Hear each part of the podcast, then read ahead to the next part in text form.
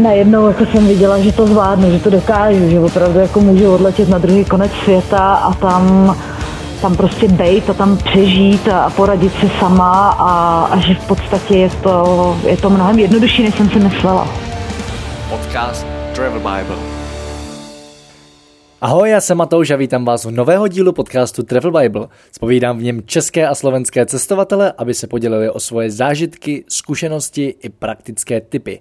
Mým dnešním hostem je Anička Aneová, cestovatelka na volné noze, která teď na Travel Bible vydala knížku Procestuj svět jako učitel angličtiny. Sama nějakou dobu učila v Indonésii a následně pozbírala spoustu zkušeností dalších Čechů a Slováků, kteří vyrazili jako učitele do světa a vše pro vás sepsala hezky na jedno místo. Učení angličtiny na cestách je i hlavní téma tohoto podcastu a čeká vás v něm spousta praktických informací a tipů. Víc o knížce najdete na travelbible.cz lomeno učitel pomlčka angličtiny. Všechny odkazy a pár fotek potom jako vždycky na travelbible.cz lomeno podcast. Tak čau Aničko, vítej v podcastu Travel Bible. Já tě tady zdravím z Chiang Mai, kde jsme se snad skoro naposled viděli i osobně. Jak se daří? Dobře, dobře, tak eh, já zdravím z Čech, tady napad sníh dneska, vůbec ti nezávidím Chiang Mai, za týden odlítám do Afriky, mám se fajn. A co, co chystáš v té Africe? Eh, no, počíme se tam s přítelem auto, čtyřkolku a chceme projet Botswanu, Namíby, podívat se do pouště, nějaký národní parky na zvířátka. Přiznám se, že úplně detailní itinerář nemáme a k některým oblastem jsem nenašla ani moc informací, takže uvidíme na místě. No tak držím palce a těším se pak na, na vyprávění a na fotky. Jestli nás něco nesežere ale tak já nevím, moc, moc jedovatých tvorů tam snad není. Ty jsou, ne. všichni tvrdili, jak jsou v Austrálii, když jsem tam teď byl, tak se všichni ptají na jedovatý tvory. V Africe vás může sežrat hyena. Takže snad dobrý. Jinak dobrý. Ale pojď, pojďme přejít k tvým zkušenostem, který máš z cestování mm-hmm. a je jich docela hodně. A pro mě, nebo pro nás tady dneska nejzajímavější v tom podcastu je ta z Indonésie, kam jsi se vlastně vydala, to byla taková první další cesta, že? Ano, ano, to byla první hlavně solo, delší cesta. Mm-hmm. A jak Na vlastní dlouhá? pěst. Eh, já jsem tam strávila celkem, já jsem strávila fázi celkem pět měsíců na poprví, z toho čtyři měsíce v Indonésii a jeden měsíc jsem se tak poflakovala na Filipínách a v Singapuru, trošku jsem hmm. cestovala. Hmm. A co tě k tomu vedlo tam takhle jako poprvé sama vyrazit? No, já jsem se chtěla už delší dobu vydat někam na cestu mimo Evropu, na delší cestu a v podstatě to byl takový souběh okolností. Já jsem v tu dobu dokončila studia, dala jsem výpověď v práci, která mě nebavila, doběhlo mi stavební spoření, takže jsem měla peníze. A, no a tak, tak jsem usoudila, že je ten nejvhodnější čas. Nejvhodnější způsob, jak využít peníze ze stavebka. Naprosto Přesně tak. Přesně tak. Co jsi tam konkrétně dělala v té Indonésii? Krom toho, že jsi Já jezdila jsem... na motorce sem tam. Já jsem se tam vydala dobrovolničit. Já jsem přemýšlela, jak teda, když už pojedu na pět měsíců, tak se mi nechtělo jenom cestovat, takže jsem se rozhodla, že si vyzkouším nějaký dobrovolničení. Našla jsem si, našla jsem si jeden help camp a učila jsem angličtinu v Indonésii. Mm-hmm jako dobrovolník. Aha. Jak jsi takovou příležitost hledala, nebo vlastně asi možná jak tě vůbec napadlo něco takového dělat? No tak on to byl docela logický výsledek uvažování o tom, co bych mohla jako dobrovolník dělat, protože nic jiného neumím. Mhm.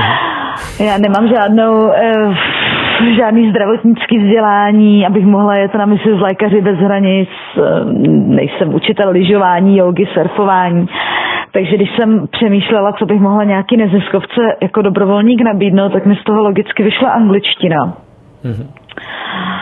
A tak pak jsem, pak jsem teda hledala projekty, které se zabývají výukou angličtiny v rozvojových zemích. Mm-hmm. Jak jsi hledala, nebo jakým, jakým způsobem jsi vybírala to, kam pojedeš? No, já jsem Já jsem začala na českých webích, já se, webech, já se přiznám, že já jsem moc netušila, kde hledat a co přesně hledat. Takže jsem začala na českém internetu, na českých webech.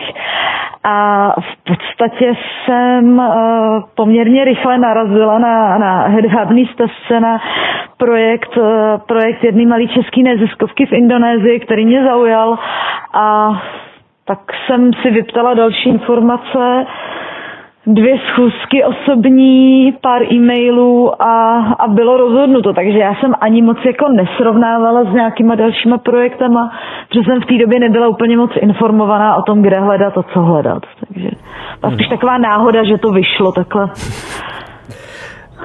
Je něco, co bys dneska udělala jinak? Nebo na co by se zaměřila, Jakoby, když se zpětně podíváš na celou tu zkušenost potom? No já určitě bych dneska projížděla spíš zahraniční weby než český. Um, asi bych se scháněla víc referencí, víc bych srovnávala uh, detaily o více projektech a porovnávala víc. Trvalo by mi asi díl to rozhodování a asi by byla pečlivější, což jako samozřejmě já jsem měla štěstí a vyšlo mi, vyšlo mi, vyšlo mi dobrý projekt, byla jsem spokojená, byla to úžasná zkušenost a dneska, kdybych to, kdybych to měla dělat znova, tak asi víc víc vyhledávám informace, víc porovnávám a strávím nad tím mraky času a, a hrozně by mi trvalo si něco vybrat. Proč zahraniční weby, nebo v čem to je lepší? Tak určitě těch možností je, určitě těch možností je víc. Určitě na těch zahraničních webech eh, člověk toho najde, toho najde víc, má, má možnost prostě srovnávat. Eh, spíš bych asi hledala nějakou neziskovku, ne přímo tady v Čechách, ale už třeba v té destinaci, do které bych chtěla jet. A určitě bych asi našla i víc referencí na, na různé projekty na zahraničních webech, takže... Jasně. Pojďme trošku se zastavit u toho, kde jsi vlastně učila a jak to probíhalo, protože já si nedovedu představit to, že jako neučitel, to, že jako člověk, který prostě nikdy neučil, tak najednou mě někdo postaví před třídu studentů, který mi navíc ještě skoro nerozumí. A... Skoro vůbec. jak na to, jak to funguje? No, já musím říct, že to byla docela jako upřímně děsivá zkušenost. Poprvé já jsem jako mm, moc nevěděla, co mám dělat a co mám říkat, když mi ty děti jako moc nero, vlastně vůbec nerozumí. Já jsem učila malé děti, já jsem učila na dvou základních školách uh, od prvňáčku po šestáky a v podstatě ty děti ani ty šestáci neuměli moc anglicky. Hmm takže skoro vůbec. Takže já jsem moc jako netušila, když tak na vás zírá 40 dětiček a čekají, něco od vás velkého očekávají, ale tak jako moc, moc jsem nevěděla, co říkat, byla jsem hrozně nervózní. Ale uh, musím říct, že my jsme tam v tu dobu byli tři, ne, tři a čtyři dobrovolnice. Aha. Takže uh, mě hrozně pomohlo, že já jsem absolvovala prvních pár hodin uh, s kolegyněma, který tam učili už o něco, začali učit o něco dřív než já. Takže jsem viděla, viděla jak probíhají ty hodiny, viděla jsem, jak učí oni. Um, Zapojila jsem se nejdřív během, já nevím, asi tří, tří zkušebních hodin do jejich výuky, že jsme jako učili ve dvou a tím pádem jsem získala nějakou představu, to mi, to mi, um, to mi hodně pomohlo. No a pak to bylo samo studium. No, pak jsem strávila x hodin u internetu, abych zjistila, jak kde najít nějaký materiály a jak vlastně učit děti, kterými nerozumí. Malovala jsem si obrázky zvířátek a a na, začala jim do školy nosit různé pomůcky, aby jsme se učili slovíčka na nějakých reálích a v podstatě jsem se tak jako učila za pochodu, jak učit angličtinu. Mhm. Kde jsi třeba hledala? Máš nějaký jako konkrétní tip? No určitě dobrým zdrojem je YouTube. YouTube, tam člověk najde spoustu videí, písniček, říkanek a existuje spousta webů, které jsou zaměřený na, na, výuky, na výuku angličtiny jako druhého jazyka. Spoustu z nich mi zmiňuji i v knížce, kde čerpat inspiraci, kde hledat materiály a to, je toho, je toho haso na internetu. Facebookové skupiny dobře fungují. Mm-hmm. OK. Můžeš jenom, ty jsi nějak nezmínila, kde jsi vlastně učila? Kde konkrétně to bylo? Jo, ano. No, já jsem učila na ostrově Lombok, je to jeden z mnoha indonéských ostrovů. Vedle Bali, akorát není tak moc rozvinutý a v té době nebyl úplně moc turisticky vyhledávaný ještě. Dneska se to už trošku změnilo, ale takže to byl, to byl ostrov Lombok, na jihu ostrova taková vesnička městečko Kuta a v okolních vesnicích v okolních vesnicích jsou zastrčené školy, kam jsem teda dojížděla na skútru džunglí pomalu mezi rýžovýma políčkama, takže to bylo občas i, za, i dobrodružný v období dešťů. Uh-huh. No. No a jak, jaký to bylo? Jakože, jaký byl ten život tam? No úžasný. ne, pro mě, to, pro mě to byla opravdu úžasná zkušenost. Pro mě to bylo v podstatě jako poprvé, co jsem se vypravila sama takhle někam do exotiky. Úplně odlišná kultura, uh, úplně odlišný způsob života, přístup k životu, takže mě to jako hodně naučilo. Musím říct, že mě to možná naučilo víc, než já jsem naučila ty děti. Ne, dělám si legraci. Ale zkušenost to byla rozhodně, rozhodně, rozhodně obrovská a důležitá jako pro mě v životě, protože mě to posunulo, posunulo někam, Aha. někam Nap- dál. Napadne tě něco konkrétního, co ses naučila, nebo co jsi třeba uvědomila? No, tak rozhodně jsem se naučila nebrat sebe a spoustu dalších věcí v životě tak vážně. Hmm. Třeba tenhle uh, podcast? no, tak ten samozřejmě beru úplně naprosto vážně. No právě, a to je možná chyba. No, no tak pardon. tak je, další věc, co teda, to byla moje první zkušenost s rozvojovou zemí, takže když jsem viděla, jak tam žijou ty místní, tak mi to hodně jako naučilo se vážit, vážit si toho, co mám a do jakého prostředí a v podstatě luxusu jsem se narodila a hlavně jaký, jaký mám neskutečný příležitosti v životě, hmm. co všechno vlastně jako by můžu ve srovnání s tím, jak žijou lidé někde jinde na světě. A i mě to jako, i mě to dodalo hodně sebejistotu, sebevědomí, takový to, že najednou jako jsem viděla, že to zvládnu, že to dokážu, že opravdu jako můžu odletět na druhý konec světa a tam tam prostě bejt a tam přežít a, a poradit se sama a, a že v podstatě je to, je to mnohem jednodušší, než jsem si myslela. Hmm. A že hlavně a člověk všude na světě narazí na spoustu milých a přátelských lidí, kteří jsou ochotní podat pomocnou ruku a že ten svět vlastně není dost tak ošklivý a zlej, že by se člověk musel bát. Jsem si říkal, kde jsem tohle slyšel. Teď mi došlo, že jsme tě citovali v knížce, že jako v Travel Bibli si vlastně něco takového psala. Ano, ano. To, Dobrý. Tam, tam asi. Hele, ty jsi zmiňovala knížku a mm-hmm. knížka je v podstatě hlavní důvod, proč jsme se rozhodli tenhle podcast nahrát, protože jinak bych tě k tomu mm-hmm. asi mhm. nedonutil. byla no, to, hrozně, no to asi ne. hrozně vystresovaná. Ano. A podstatě, jak to vlastně bylo? myslím, že s tou knížkou jsme asi přišli my s Petrem, protože my jsme jako mm-hmm. věděli, že téma učení angličtiny je dost zajímavý. A mm-hmm. věděli jsme, že sami jako nejsme schopni ho sepsat, protože za prvý nemáme zkušenost a za druhý ani jako časově jsme věděli, že bychom na to neměli prostor. A oslovili jsme tebe, ty jsi na to kejvla. Ano. A Nechala jsem se ukecat. Nechala se ukecat. ta, kniž, ta knížka je skvělá. Myslím, že se nám povedlo dát dohromady fakt jako všechno užitečné, co člověk, který chce učit angličtinu, může potřebovat. A Doufám. Pojďme ano. projít pár nějakých typů, který tam píšeš. Jenom možná mm-hmm. ještě na začátek řekneme, že vlastně jsi to nepsala primárně z vlastní zkušenosti, že to jako jasně, ta tam byla, ale že jsi oslovila, kolik to bylo, deset lidí, co učili, mm-hmm, jako deset Čechoslováků, co učili, učí. Tak. A dala to vlastně dohromady od nich a z toho, co se dá všude možně najít, jakože se to hledá dost blbě. Mm-hmm. Tak. Přesně tak. No, chceš, chceš něco říct? No já jenom bych dodala možná, že já jsem vlastně po své zkušenosti v Indonésii jsem rok na to odletěla znova do Ázie, letěla jsem do Větnamu, kde moje kamarádka učila angličtinu. A reálně jsem uvažovala o tom, že učit angličtinu tam taky začnu, že se tam nějakou dobu zdržím. A nakonec to teda nedopadlo, protože jsem spíš cestovala, ale vlastně jsem tam s ní byla nějakou dobu, chodila jsem s ní do školy, Seznámila jsem se tam s učitelem angličtiny z různých koutů světa a tak nějak jsem tam čerpala inspiraci a informace.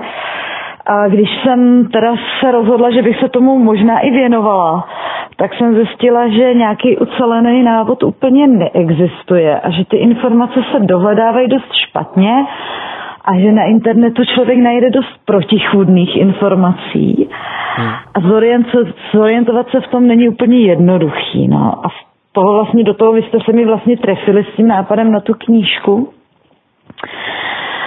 A tak jsem začala víc komunikovat i s dalšíma učitelema, sbírat materiály, sbírat informace a tak to vlastně celý vzniklo. Mm-hmm. Ty tam vlastně píšeš, že tu příležitost spojit učení a cestování má v podstatě každý. Samozřejmě mm-hmm. závisí asi na jeho, na jeho úrovni angličtiny a pokud neumí vůbec, tak, tak bohužel, tak se asi musí naučit.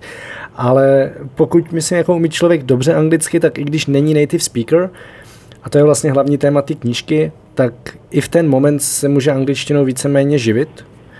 Mm-hmm. A proč by to měl dělat? Proč by vlastně měl jako někde učit angličtinu a nejenom cestovat? Jo, co to má za výhody, nebo jaký to má třeba i nevýhody?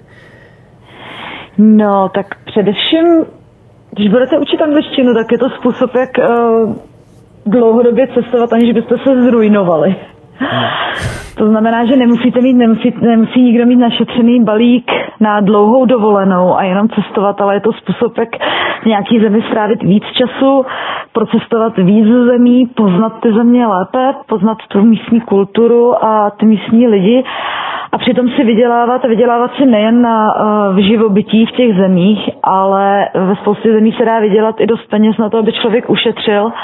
A pak právě jel cestovat. Takže ideální model někde chvíli učit, pár měsíců učit, našetřit si nějaké peníze, pak třeba měsíc, dva cestovat, učit někde jinde a je to v podstatě způsob, jak tenhle, tenhle způsob života praktikovat, aniž by na to člověk musel mít našetřeno dopředu, nebo aniž by um, měl, když třeba někdo nemá možnost se živit prací na dálku. Jako dneska je digitální nomádství docela populární, ale ne každý, ne každý umí nějakou práci, kterou je možno vydělávat si na dálku. Jo, tak tohle bych řekla, že je takový druhý, nebo nechce, přesně tak. A tohle je takový druhý, druhý asi nejjednodušší způsob, jak, jak se přestěhovat někam, mm-hmm. někam jinam. Napadá tě nějaká jako větší nevýhoda? No, tak ve srovnání třeba s digitálním nováctvím je to určitě to, že člověk není zas až tak svobodný, aby se mohl každé dva, tři týdny přestěhovat, protože přeci jenom pokud výuka angličtiny má dávat nějaký smysl, tak musí být soustavnější a trvat delší dobu, takže i většina těch škol vyžaduje kontrakty na delší dobu. Eh, co se týká třeba jazykových škol, tak tam je možný učit třeba dva, tři měsíce. U státních škol nebo vládních sponzorovaných programů to jsou kontrakty až na rok nebo dva roky. Mhm. Takže ta svoboda zase není tak velká, aby se člověk mohl přestěhovat za dva týdny o městečko dál. A další věc je pevný rozvrh, že budete mít určitě pevný rozvrh a docházet do zaměstnání jako, jako do jakýhokoliv jiného zaměstnání. To znamená, že uh, to není úplně tak, že se dneska rozhodnu, že nebudu pracovat a budu se radši koupat do moře, ale ale musím prostě dodržovat nějaký ten rozvrh a nastavit si ho tak, abych na to cestování nebo poznávání okolí měl nějaký čas, většinou to jsou třeba jenom víkendy nebo jeden den v týdnu, což může být nevýhoda oproti té práci na dálku. No. Mm-hmm. A je to práce s lidmi, to znamená, ne každý na to má plně nervy, může to být psychicky náročnější. Jasně, s dětmi často. tak, ještě psychicky tak, náročnější. Jak je to třeba jako s časem? Kolik času reálně člověk učí? Nebo kolik jakoby kolik potřebuješ strávit času, když třeba, když už fakt dostaneš full-time job, dejme tomu nějaký roční úvazek, tak mm-hmm. je mhm. to, nevím, 40 hodin týdně, je to míň, je to víc? Je to míň, je to určitě míň. 40 hodin týdně by asi nikdo nezvlád. A je to většinou, většinou ty full-time úvazky jsou na 20 až 30, 25, 30 hodin týdně otučených. Uh-huh. Záleží, záleží škola od školy, pokud uh, pokud učíte pro nějakou jazykovou školu, tak je to na tom, kolik si domluvíte hodin. To znamená, že pokud vám bude stačit nižší příjem, bude vám stačit učit tři dny v týdnu, pět hodin denně a ta jazyková škola vám na to kejvne, domluvíte se na tom, tak můžete učit jenom pár hodin v podstatě. E, pokud budete učit ve veřejné škole, tak tam je to většinou striktnější a většinou to bývá kolem těch 30 hodin. Kolem těch 30 až 35 hodin, záleží škola od školy. Mm-hmm. A kolik si člověk může vlastně reálně vydělat? Samozřejmě závisí na zemi, ale tak jako mm. pro představu, jo, jestli to je výrazně víc než v Čechách, výrazně méně než v Čechách, i ve srovnání třeba s životníma nákladama? Tak ty rozdíly jsou, ty rozdíly jsou veliký. Pro příklad třeba, když budete chtít učit někde ve střední Americe, nějaký Honduras nebo tak, tak to může být 150 dolarů, 150, 200 dolarů měsíčně, což jsou peníze, s kterými už třeba těžko vyžijete a ten opačný extrém jsou zase třeba Blízký východ, Saudská Arábie, Oman nebo i Čína, kde si člověk reálně může vydělat až 3000 dolarů, amerických dolarů měsíčně. Hmm. A e, třeba v Ázii ty náklady na život kolikrát jsou, jsou nízký, takže um, takže když se člověk snaží, šetří, nežije zrovna v nějakém velkom městě, snaží se si vařit sám, jíst, uh, jíst tam, kde jedí místní, nenaštěvovat turistické atrakce, platit tam drahý vstupy, ale prostě tak nějak se žije spíš jako místní člověk, mm. tak může ušetřit, může ušetřit prostě tisíc, dva tisíce dolarů měsíčně v některých státech. Mm. Co potřebuješ k tomu, abys mohla začít učit? Hodně odvahy. tak, jas, hodně, tak jasně. Hodně odvahy tebe, a pevný nervy. U tebe to byla odvaha, ale samozřejmě ty jsi jako šla na nějakou neplacenou pozici, kde jsou požadavky hmm. ne vždycky, ale většinou výrazně nižší. A přece jenom, když chceš jako do školy a chceš dosáhnout na nějaký reálnější peníze, který fakt jako tě uživí, ideálně si našetříš, většinou potřebuješ nějaký certifikát. A mě třeba zajímá, jako jestli má smysl do něj rovnou investovat, nejsou to úplně malé peníze, není to úplně málo času, a nebo si třeba jako někde vyzkoušet to učení právě jako dobrovolník a zjistit, jestli to vůbec jako chci dělat, jo? Jestli, to, jestli to dává smysl. Tak, to je přesně ono. Záleží, záleží uh, na tom, co od toho člověk očekává. Pokud, uh, pokud je někdo si jistý, že se chce stát učitelem angličtiny na plný úvazek, že se tím chce živit, uh, bude hledat práci v nějaký, nějaký lukrativnější pozice, v nějakých prestižnějších školách, v zemích, kde se lépe platí, eh, tak ten certifikát určitě má smysl do něj investovat, čas i peníze, protože pak člověk opravdu má jako možnost dosáhnout na ty, na, dosáhnout na ty lukrativnější pozice. Pokud uh, si někdo není jistý, jestli ta práce je úplně pro něj, tak je lepší si to nejdřív vyzkoušet, vyzkoušet si to přesně takhle na nějaký dobrovolnický pozici, eh, vyzkoušet si to na nějaký kratší kontrakt, vyzkoušet si to na měsíc, na dva měsíce, aby zjistil, jestli ho to baví, jestli vůbec to je práce pro něj, jestli si dobře vybral zemi, v kterých chce učit.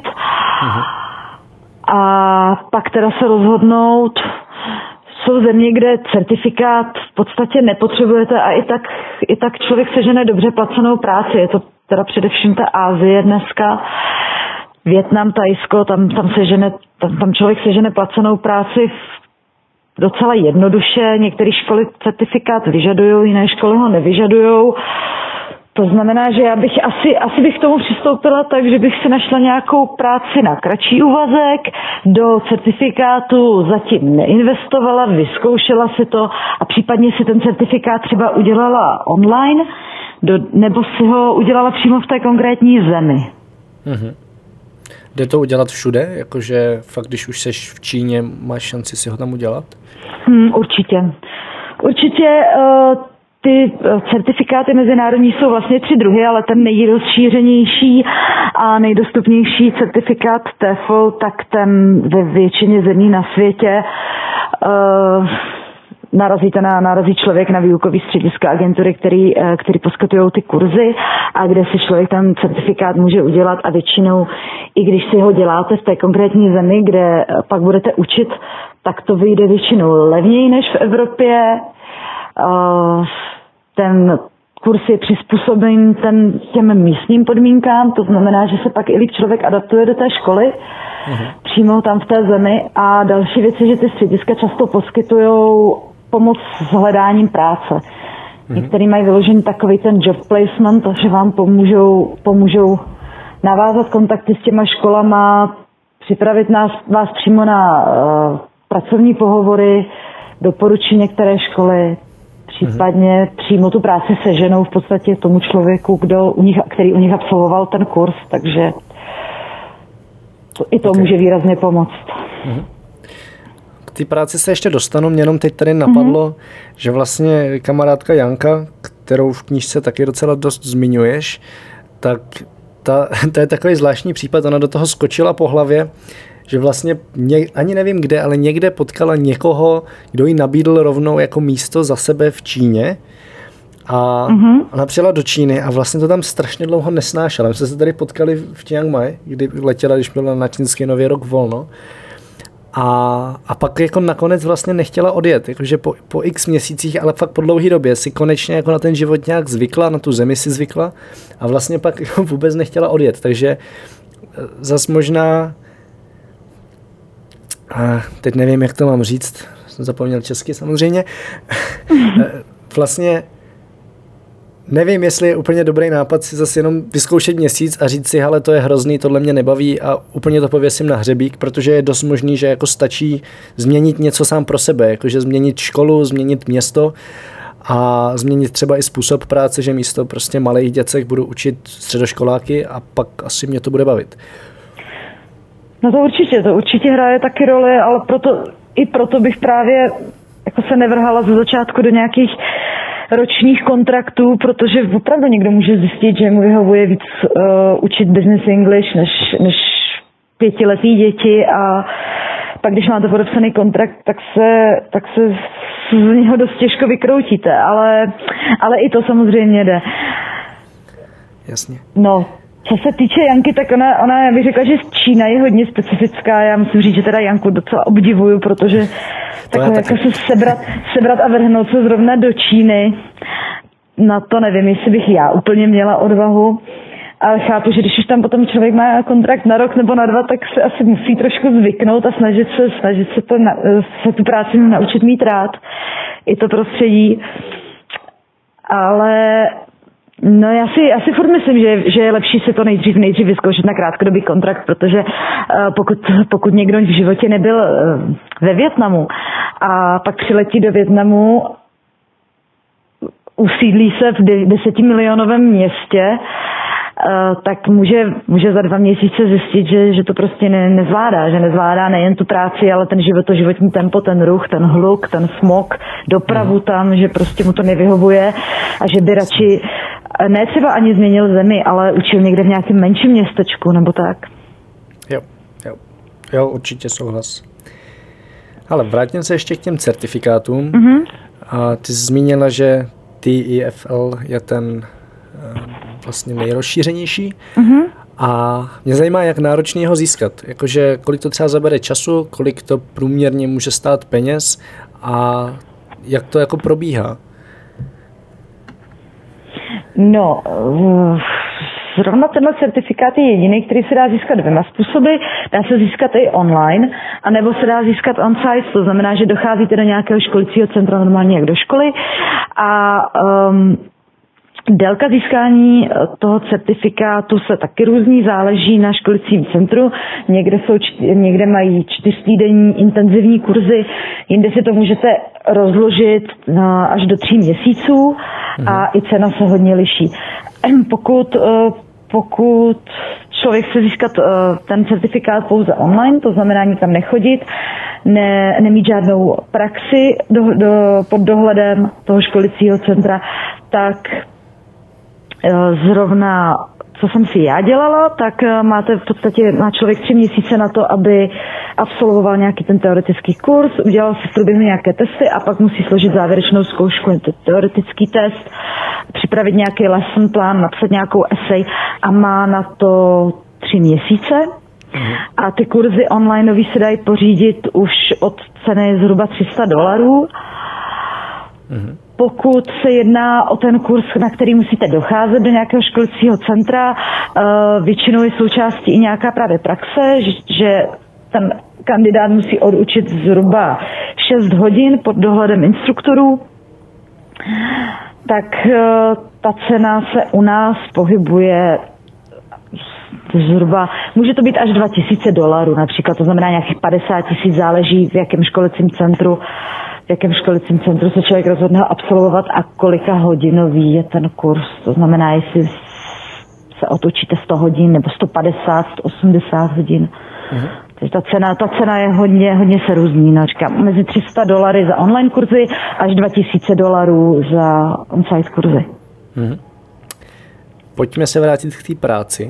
Ty jsi říkala, mm-hmm. že školicí centrum může pomoct s hledáním, ale co mhm. když mm-hmm. nikoho, kdo by ti pomohl, nemáš?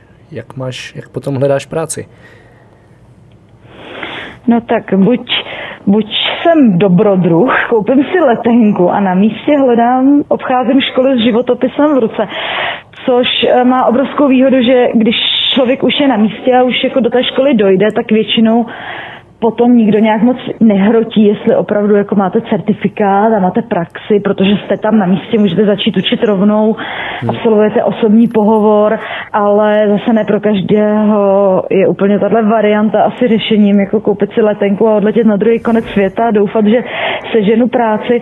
To znamená, pak nejlépe funguje samozřejmě internet, uh, Dobré jsou různé sociální sítě, existují skupiny, v kterých se, v kterých se združují učitelé co učí ve stejné zemi, ve stejném městě, tam se dobře hledá práce, protože přesně jak jsi zmiňoval e, Janku, tak když někdo končí na té své pozici, tak se, tak se kolikrát snaží sehnat na tu, na tu uvolněnou pozici někoho za sebe, nějakou náhradu, zvlášť když končí narychlo e, což většinou se inzeruje v těchto těch facebookových skupinách, nebo je spousta webů, které se právě specializují přímo na výuku angličtiny.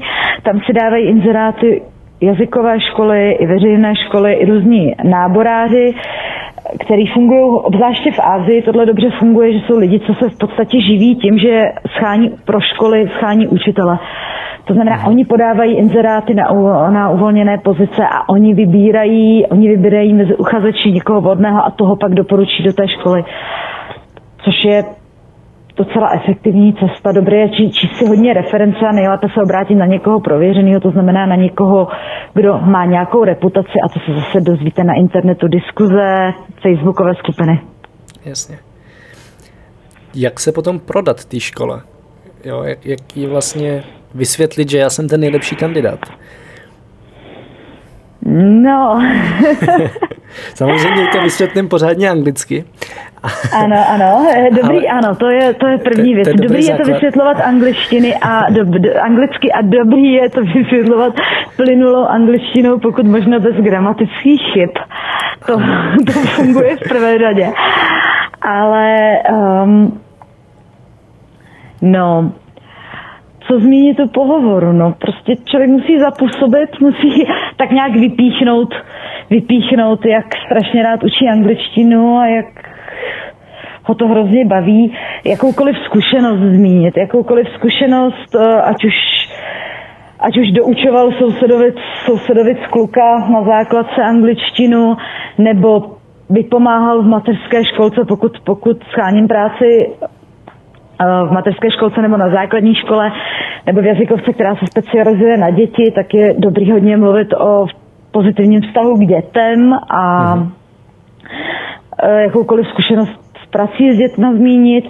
Určitě funguje, pokud má někdo zkušenost se životem v anglicky mluvící zemi, tak to určitě taky funguje, protože podstatě z toho vyplývá, že nemá, nemá problém se přizpůsobit a běžně fungovat v anglicky, v anglicky mluvící zemi. Mhm. Takže třeba když jsem, dejme tomu, dělal oper v, nevím, ve státech, v Británii, tak je to věc, kterou bych asi vypíchnout měl. Určitě, určitě, tohle bych určitě zmínila, protože je to, je to výchova dítěte, je to v anglicky mluvící zemi, je to angličtina, takže určitě zmínit cokoliv, cokoliv, co má jakýkoliv vztah k výuce angličtiny nebo prací s dětma, nebo výuce čehokoliv v podstatě.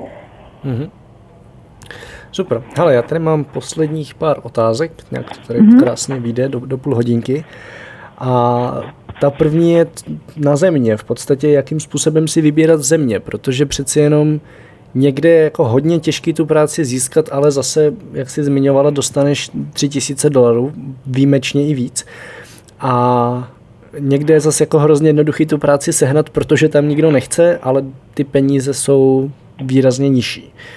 Tak je nějaký způsob, jak se rozhodovat? Nebo najdu někde, jaký jsou ty poměry?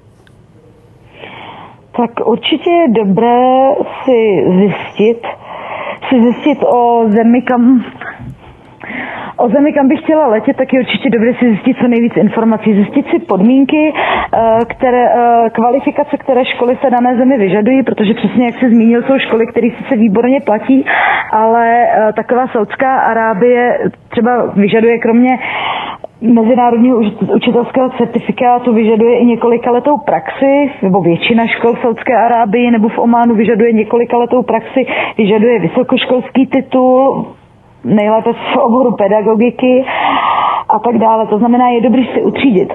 Eh, za A, do které země, která země by mě vyhovovala z mých uh, osobních preferencí, přemýšlet i nad tím, pokud někde podepíšu roční kontrakt, takže v té zemi budu muset žít. To znamená, jestli mi vyhovuje místní kultura, jestli mi vyhovuje počasí, které v té zemi panuje a tak dále.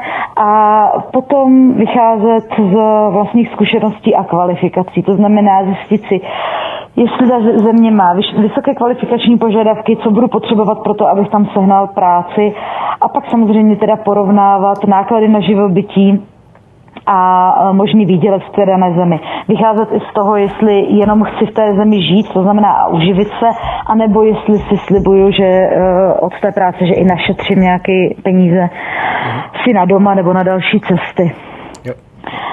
Jenom k těm nákladům můžu doporučit port, port, portál numbeo.com, tam mm-hmm. určitě odkaz do poznámek, máme ho i v knížce a tam se dá vlastně určitě. krásně vyjet, kolik stojí bydlení, kolik stojí energie, kolik stojí taxík, jídlo v restauraci, v obchodě, kolik stojí pivo a, a kafe a tak. A co se týče těch požadavků, tak ty máš vlastně v knížce k těm nejznámějším ano, nebo nejčastějším ano, ano, přesně tak. To já i v knížce v druhé části v podstatě uh, píšu o jednotlivých regionech Asie, Jižní Amerika, Evropa a o těch nejoblíbenějších zemích uh, nebo nejoblíbenějších pro učitele angličtiny a zmiňují tam v podstatě i životní náklady uh, v té které zemi, kvalifikační požadavky, takže když si to přečtete, tak můžete může, můžeš srovnávat. Mhm. Se ještě zastavím u učení online, protože mm-hmm. tady třeba v Chiang Mai je docela dost lidí, kteří učí třeba do Číny, protože těch příležitostí je spoustu, kde učit online. A samozřejmě to ne, není schopný jako pokryt ten native trh, prostě native speakers nejsou schopni po, pokrýt poptávku. A ty to rozebíráš taky v knížce, ale zkus jenom nastínit, jakým způsobem to funguje. Jo, jak si najít studenty, jak tě platí a jak třeba vůbec jako stavět eh, to učení, jestli to je jenom konverzace, nebo jestli fakt jako jedeš nějaký lekce. Mhm. No takže uh, výuka online je v podstatě kapitola sama pro sebe. Uh, co se týká požadavků, tak v lecčems je to jednodušší, v lecčems je to, je to těžší. Co se týče například kvalifikace nebo praxe, tak u té výuky online většinou nepotřebujete certifikát. Člověk nepotřebuje certifikát, nepotřebuje tolik praxe, tolik se na to nehledí. Um, Naopak zase ta výuka online klade vyšší požadavky na techniku, to znamená, že člověk musí mít někde, být někde, kde má funkční, funkční internet, uh, videohovory, sdílení obrazovky, musí být trošku technicky zběhlý, musí mít počítač s funkční kamerou, kvalitní sluchátka, kvalitní mikrofon. Prostor. Většinou prostor pro to, kde nebude ničím rušen. A většinou si musí zřídit nějaký účet na PayPalu nebo někde, protože ta výplata většinou přichází, přichází z Číny třeba přes PayPal. A No a pak si musí tu práci najít. Ono těch možností je víc. Buď se dá učit pro, vyloženě pro online školu, to je škola, která funguje jenom online, to znamená má vypsané nějaké kurzy, má vypsaný rozvrh, člověk se do ní přihlásí jako učitel a učí v podstatě pořád tu samou třídu, ty samé studenty, akorát to neprobíhá, neprobíhá ve škole, probíhá to přes, přes internet. Um, samozřejmě pokud někdo je zkušený učitel angličtiny může učit sám na sebe, to znamená na, založit si vlastní webovky, uh, připravit si vlastní kurzy. Tam je o tom už obtížnější, ale že se musí i sám schánět ty studenty. Nejlépe fungují takový ty, takové ty uh, make a profile companies, se to jmenuje, a to jsou v podstatě uh, agentury, které nabízejí, nabízejí kurzy angličtiny. Převážně se jedná o konverzaci, a tam se člověk zaregistruje, vytvoří si profil, napíše něco o sobě, jak je skvělý učitel angličtiny, určitě vypíchne, pokud má nějakou specializaci, to funguje hodně dobře, pokud je člověk schopný učit uh, přípravku na nějaké mezinárodní zkoušky z angličtiny a podobně. No a pak uh, v podstatě čeká na studenty, nebo snaží se oslovit studenty, aby se, uh, aby se přihlásili na jeho hodiny. Mm-hmm. Okay. To je celá krása výuky online. Dobré. Hele, co ještě lidi najdou v knížce? Jak to jenom krátce schrňme, něco jsme tady nakousli, v podstatě všechno z toho, o čem jsme se bavili, je tam rozebraný výrazně víc do hloubky. Je tam ještě něco, co jsme vůbec neřešili? V podstatě jsme se, v podstatě jsme se asi každého tématu dotkli. Na, najde, na 14. tam najde detail, detailní informace o tom, jak si třeba vybírat agenturu, u které si chce udělat certifikát, nebo jak si vybírat dobrou školu, jak se, jak se vyhnout různým podvodům, skémům, jak někomu nenaletět, na co si dát pozor při podpisu smlouvy. Aha. Jsou tam i typy pro to, jak výst pohovor na dálku, jsou tam typy na odobrovolničení, jak si vybírat organizaci, pokud eh, chce někdo učit angličtinu jako dobrovolník. Takové to všechno, co já jsem neudělala a člověk by měl asi udělat. Um, je tam, jsou tam rozhovory uh, s dalšími učiteli angličtiny, s lidmi, co angličtinu učí, nebo učili někde v zahraničí. Mm-hmm. Trošku se tam zmiňuji i o tom, co dělat, když vlastně nedostanete třeba od nějaké školy vůbec žádnej, žádnou osnovu výuky. To znamená, že všecko, všecko si člověk musí připravit sám, kde hledat různý materiály, kde čerpat inspiraci. No a v druhé části, v druhé části eh, detailně rozebrané jednotlivé země a regiony, co se týče podmínek pro učitele angličtiny. To jsme taky zmiňovali. Ale mám poslední tady dvě otázky, takové rychlovky. A první z nich je, jestli máš nějaký zážitek, který tě nějak jako výrazně změnil, nebo který tě naučil třeba jednu jako konkrétní věc, a ať je to úplně z jakýkoliv cesty. A ty máš takový? Jo, asi, asi jich pár bude. Spíš určitě. Já určitě taky, akorát se nemůžu vzpomenout. Spíš určitě jich pár bude. O některých bych asi úplně nechtěl mluvit.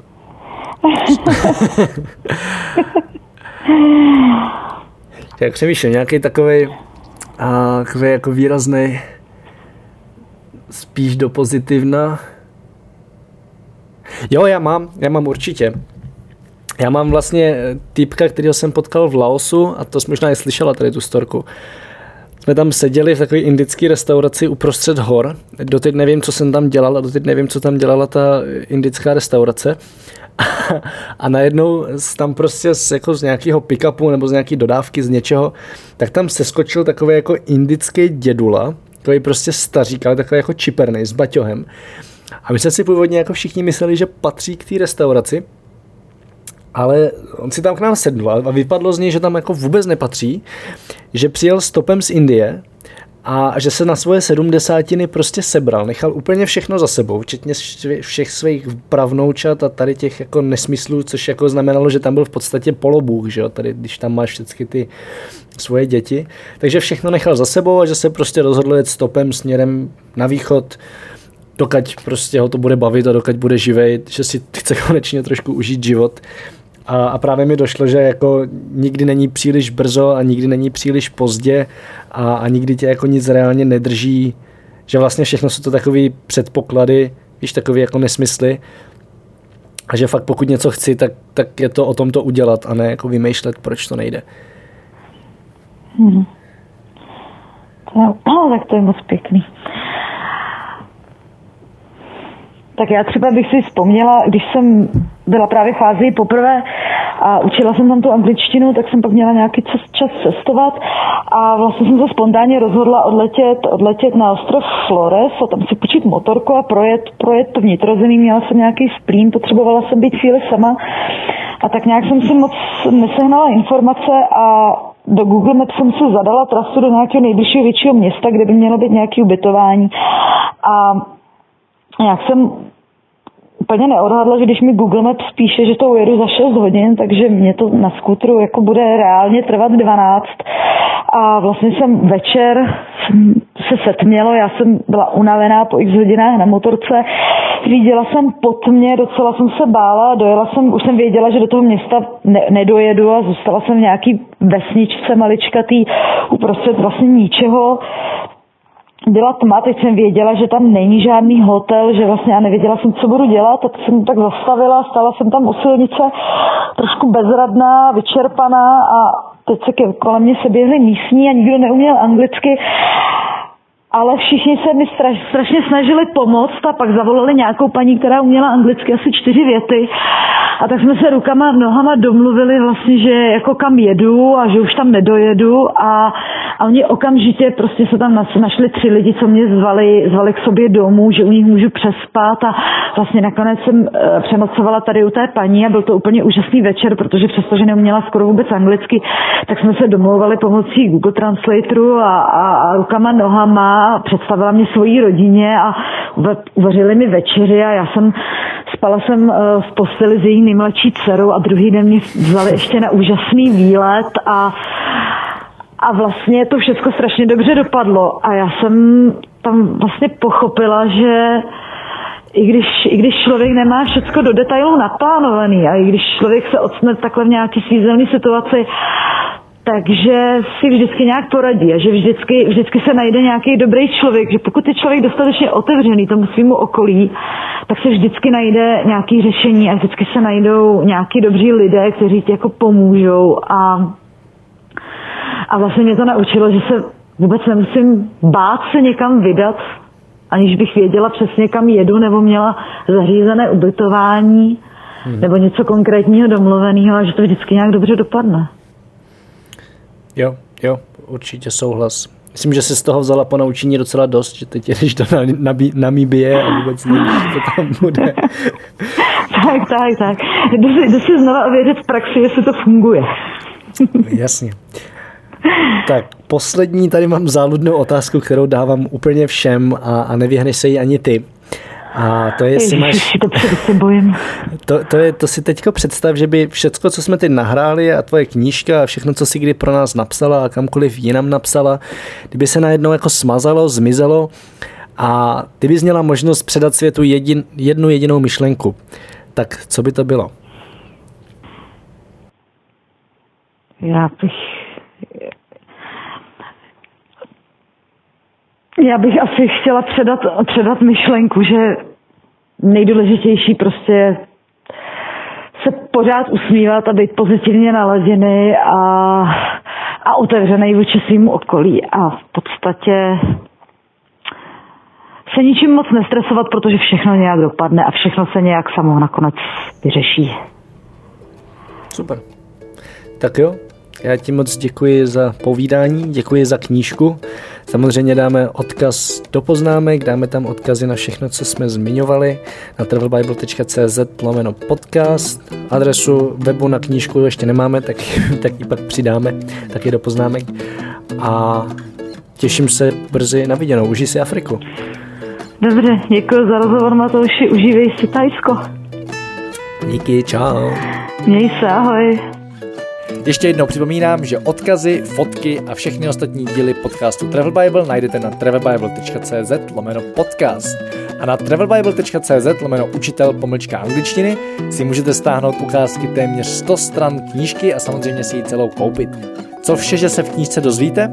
Zjistíte, kde všude ve světě můžete učit, kde máte největší šanci uspět a vydělat si dobrý peníze.